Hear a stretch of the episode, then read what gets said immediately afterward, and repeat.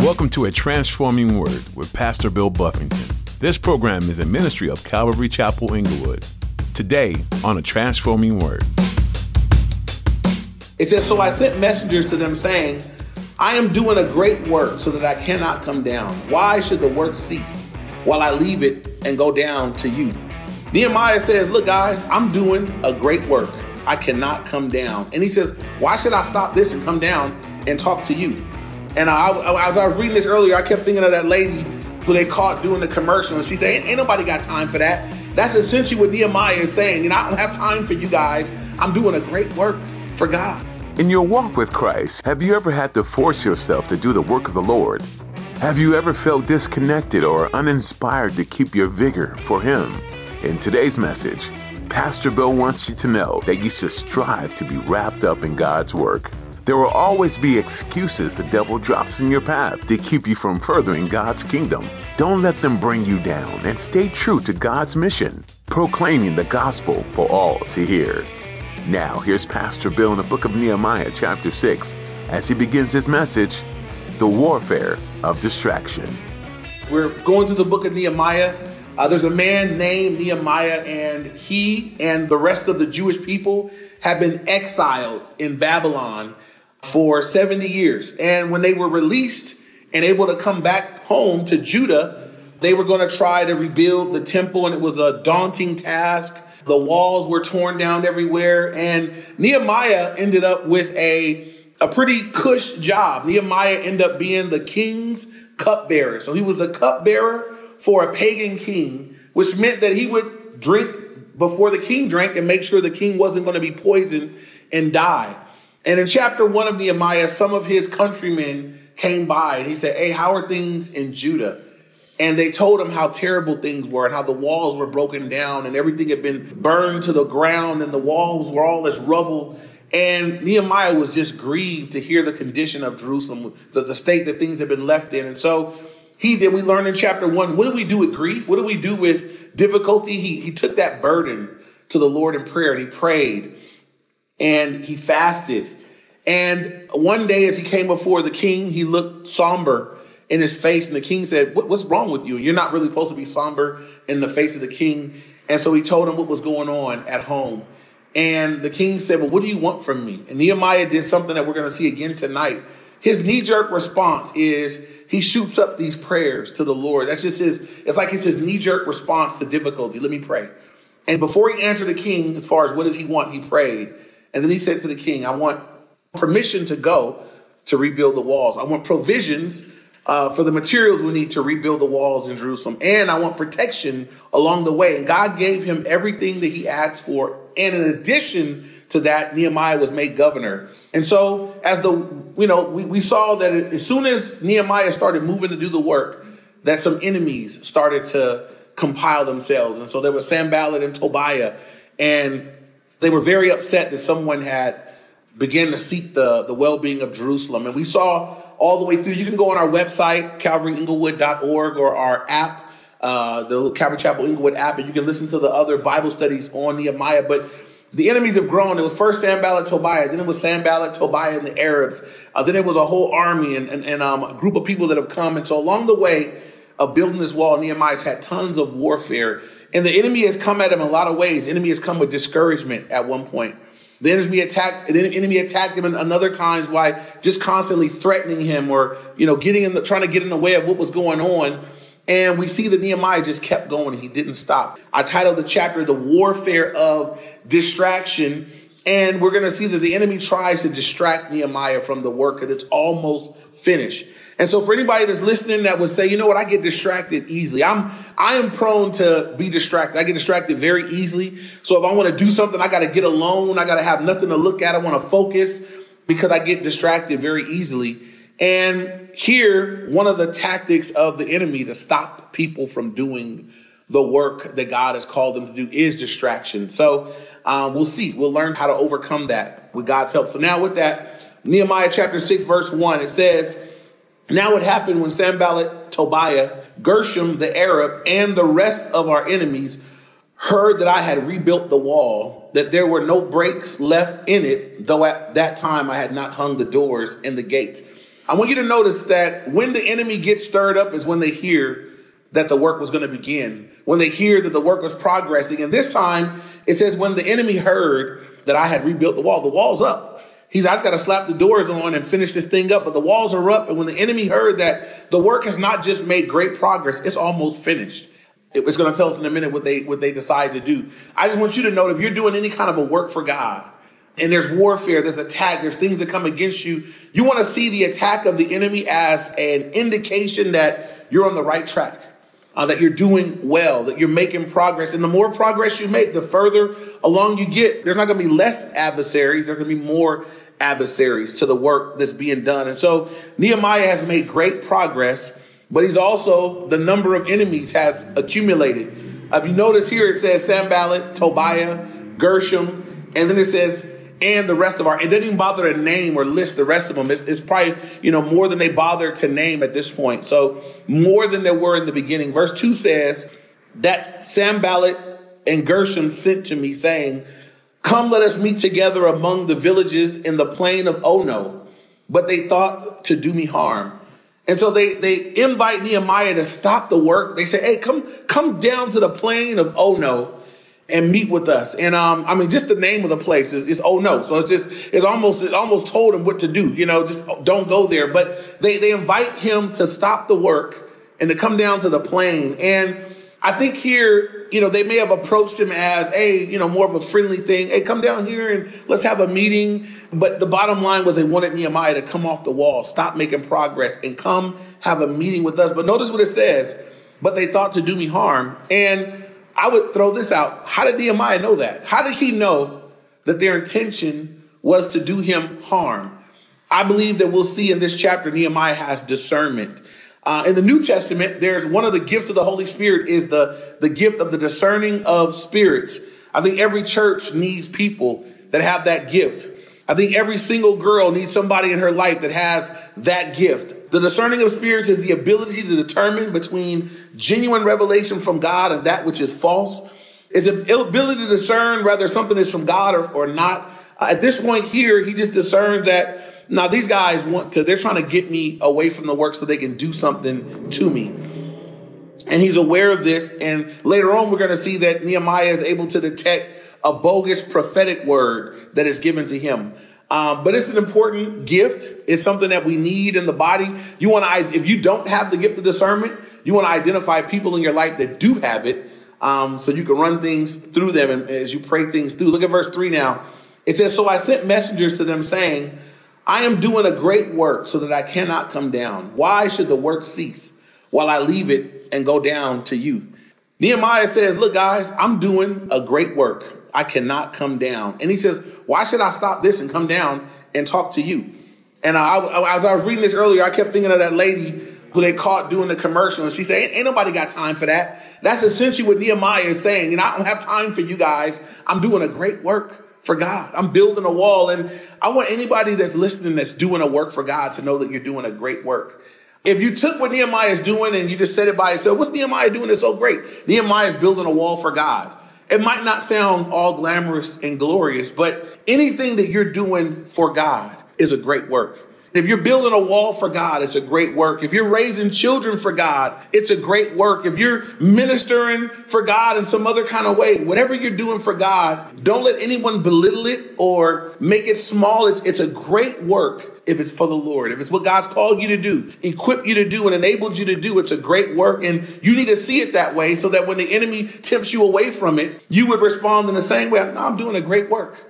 And it may not be great to everybody. They, they laughed at Nehemiah earlier. They say, oh, if you build that wall, even if a fox goes up on that wall, it's going to fall down. Nehemiah saw it differently. He said, look, I'm doing a great work and I can't come down. What I'm doing is such a big deal that I cannot leave it and come down and be, you know, talking with you guys. I don't have time for that. As Christians, many times we can be distracted, sometimes even with good things. And I've had to learn as a pastor the difference between good things and God things. Sometimes, you know, when you look at all the, the needs around us, there's more needs than any one human being could possibly meet. And so you have to pray about what thing God has called you to do. God's called me to do this thing right here. There may be 10 other things that I could do, But this is the God thing for me. This is the thing that God has called me to do. Don't get distracted from the God thing, trying to do a bunch of good things. There's something God has called you to do, and you want to be faithful to do that for the Lord. I've often said when it with regard to my family, I have a wife and I have four kids, that when I'm trying to juggle, you know, between ministry things and other things, many times I've had to make this decision. I deduce it to this. Um, no one else can be my wife's husband. I would not have it. Uh, no one else can be my kid's daddy. I wouldn't have that either. And so sometimes God has called me away from ministry things where I'm like, somebody else could do that. Somebody else could speak today. But no one else can be there for my daughter. No one else could be there for my son. No one else can be that for my wife. And so I want to be the thing that I've been called to be. Um, and so we want to know the, the difference between a good thing and a God thing because that can be a distraction sometimes for Christians. This is not even a good thing though. These guys are calling him off the wall to do a work, and Nehemiah said, I don't have time for that. I am doing a great work. Look at verse 4 now.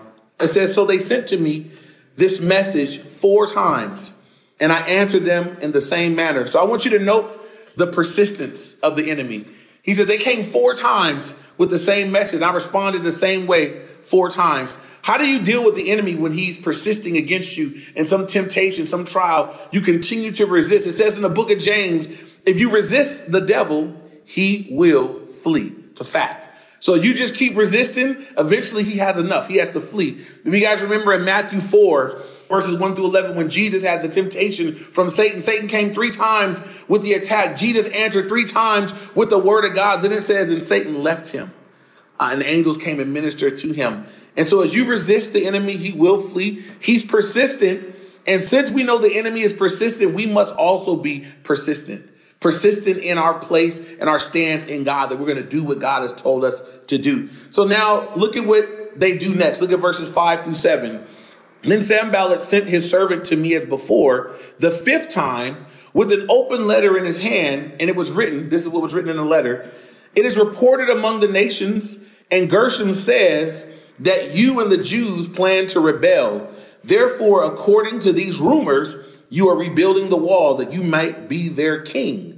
And you have also appointed prophets to proclaim concerning you at Jerusalem, saying, There is a king in Judah. Now these matters will be reported to the king. So come therefore and let us consult together. So now what they do is they were unsuccessful in their earlier attempts to distract him. They come with this open letter that is getting ready to be sent to the king. We don't know who wrote it. Lots of people are saying this about you, Nehemiah. We're trying to help you, is what they're saying. And it's an elaborate lie. The lie says, Nehemiah, three things. It says that he's getting ready to lead the Jews in a rebellion, which in this culture where there were kings and kingdoms and whatnot on the earth, uh, they were always trying to stop someone from starting a rebellion. And so they say, hey, the Jew, this, this guy is getting ready to start a rebellion is what they were going to tell the king. Um, then he's going to become, he wants to become the king of the Jews is what they say. And they say he's also appointed prophets to declare him king, to let people know that a king is coming. And so they say, we got this open letter. This is what people are saying about you. You know, so you want to come down and meet with us because if this gets to the king, you'll be in big trouble, Nehemiah. And so they're turning the heat up if you will, in terms of trying to get him to see the importance of what they're saying and come up off of the wall.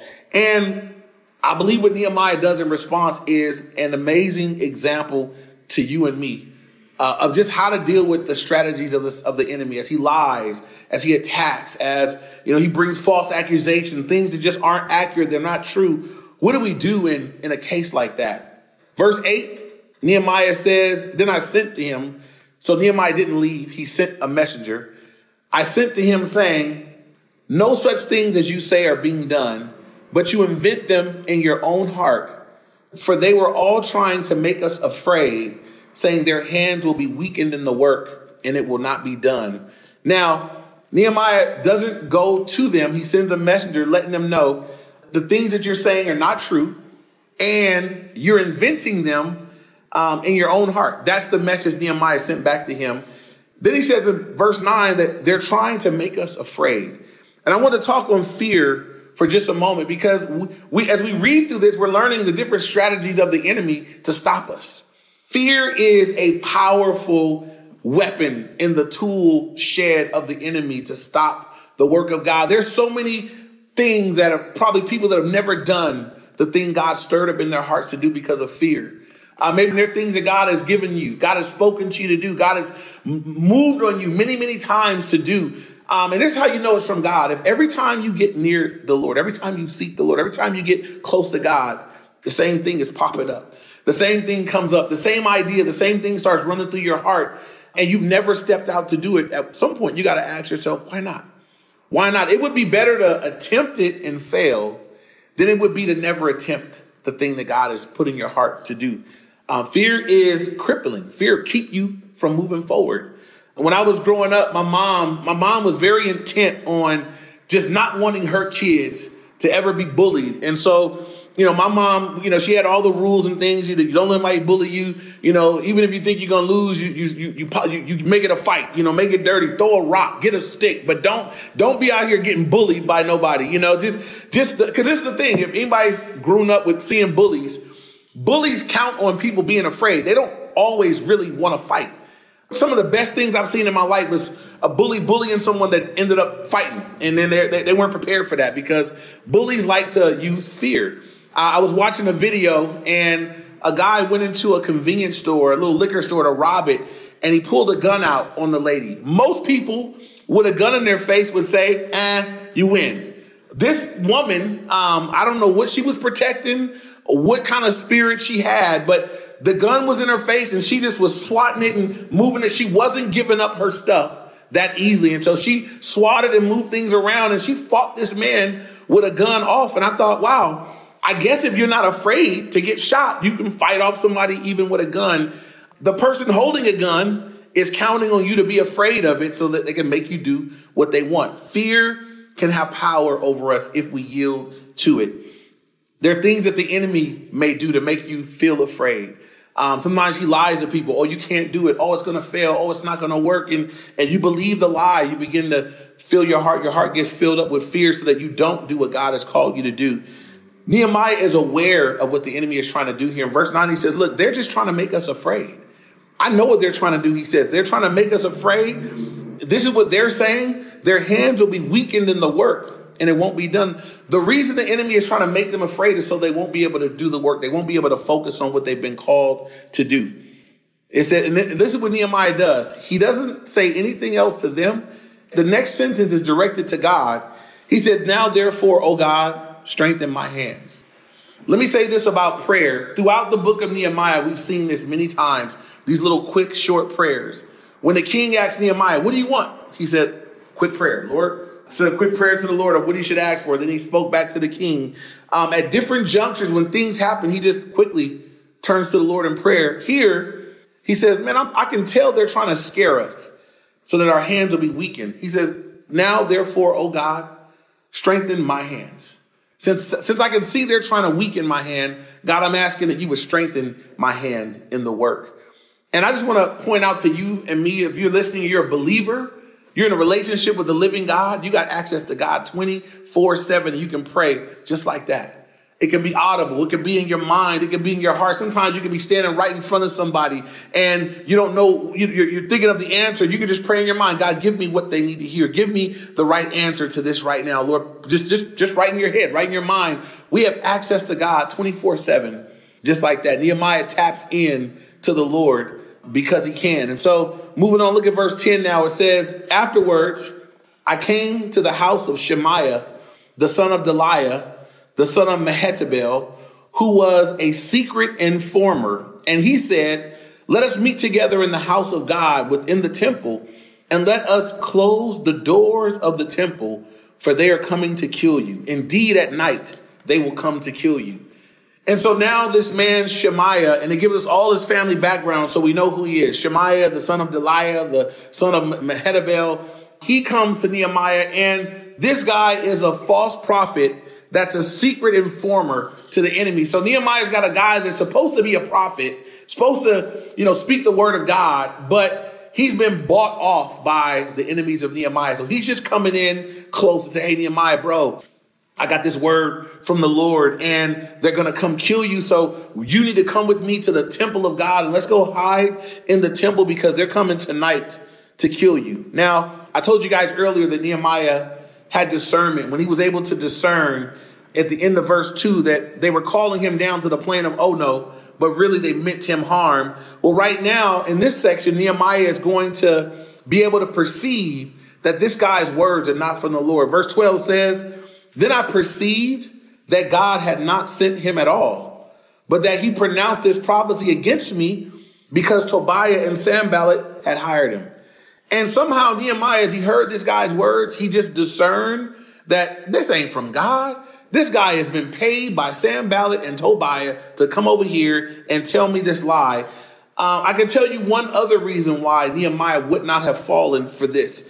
It was spoken in the scriptures very clearly that no one but the priest was to go into the temple. And so it would have been inappropriate for Nehemiah not being a priest to go into the temple. And so, you know, that would have been another reason, but he just is able to discern that this guy is lying. And again, I think that's really important because Today we have people that speak on God's behalf, things that are not accurate, things that are not true, things that we can't find in scripture. One way you can, you know, you can kind of click off a false prophet right away is if the things that they're saying disagree with the written word of God. If, if, if what someone is saying is in conflict with what God has already said, the Bible says, let God be true and every man a liar. And so we can put that off. But sometimes it may be that we need discernment. We need God to give us uh, discernment uh, as to what we're hearing. Is it from the Lord? or is it not? And uh, I would encourage everybody here, anybody here gets a word, someone gives you some prophetic word, you want to pray that through. If it's not bearing witness with your spirit, don't receive it just because someone claiming to be a prophet gave it. Uh, so Nehemiah here is seeing that now, look at the enemy is digging into every bag of tricks, right? The enemy says, man, this guy fears the Lord. This guy fears the Lord and he listens to the word of God. So the enemy digs into the word of God. He says, I'm going to send a false prophet and see if I can't get him there. That's not a new trick. Satan in Genesis, when he spoke to Eve, lied on God, twisted God's words to her. He actually said to her, God was lying. God's word wasn't true. In Matthew 4, when Satan was trying to tempt Jesus, he took Psalm 91 and he twisted the scripture. He took part of a verse and didn't give the whole verse, but just gave a part of the verse. But he's dealing with Jesus Christ, the living word of God. And so he was unsuccessful. But we know that's a tactic, a strategy of the Satan to take people that believe in the word and twist it. So every cult, uh, many cults use the Bible. There's a lot of false groups that use the Bible. We want to be people that are discerning and that are aware of what the Bible does teach that we don't get deceived or misled by these things. And so Moving on now, verse 11, um, Nehemiah says, And I said, Should such a man as I flee? And I love that. And who is there, such as I, who would go into the temple to save his life? I will not go in. That first phrase, Nehemiah says, Should such a man as I flee? And if I could put that in our own, our own vernacular, Nehemiah is essentially saying, "What I look like running? Like I'm not the I'm not running from you. I'm not going to run and hide in the temple. That's not who I am." And so I, I take it that Nehemiah was a little bit rugged. Maybe he had a little hood in him, but Nehemiah said, "What would I look like running? I'm not running into the temple from you. I'm not going to do it." And so here he says, "Look, to such a man as I flee, and who is there such as I?" Who would flee as of all places into the temple of God where Nehemiah knows that that would be going against the word of God. And so he doesn't go for this. Nehemiah is not going to run into the temple. And here's the thing. Had he fallen for that and run to the temple, that's probably what they were going to try to catch him or get him at. But they didn't go to the temple. And so he didn't submit, he didn't give in to this lie or this temptation.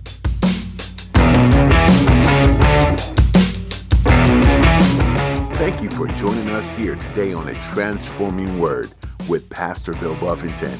Pastor Bill is making his way through the fascinating book of Nehemiah. Nehemiah's purpose was to make sure the walls and gates of Jerusalem were built, a project that required considerable resources. But in this book, we see that resources are never a problem for God. When Nehemiah talked to the king, he not only gave him permission to go build the wall, but he sent him loaded down with all the resources he would need to finish the work. If God can do that with a pagan king, imagine what he can do with your willing heart. A Transforming Word is a ministry out of Calvary Chapel Inglewood, and we have a question for you. Would you like to be a part of what God is doing through this great ministry? Do you want to be a part of God's Word going out into the world? One way you can do that is through praying for us. We need all the prayer we can get, but we'd also like to offer you the opportunity to partner with us financially. Here's what you need to do. Head over to calvaryinglewood.org to give online or download our mobile app to give that way. Once again, that website is calvaryinglewood.org and you'll find a link to our mobile app right there as well. While you're there, check out the other resources we have to offer you, like archived messages, or you can follow along with our daily Bible reading plan. And with that, it's time to say goodbye for now. We'll see you here again next time with more from Nehemiah on a transforming word.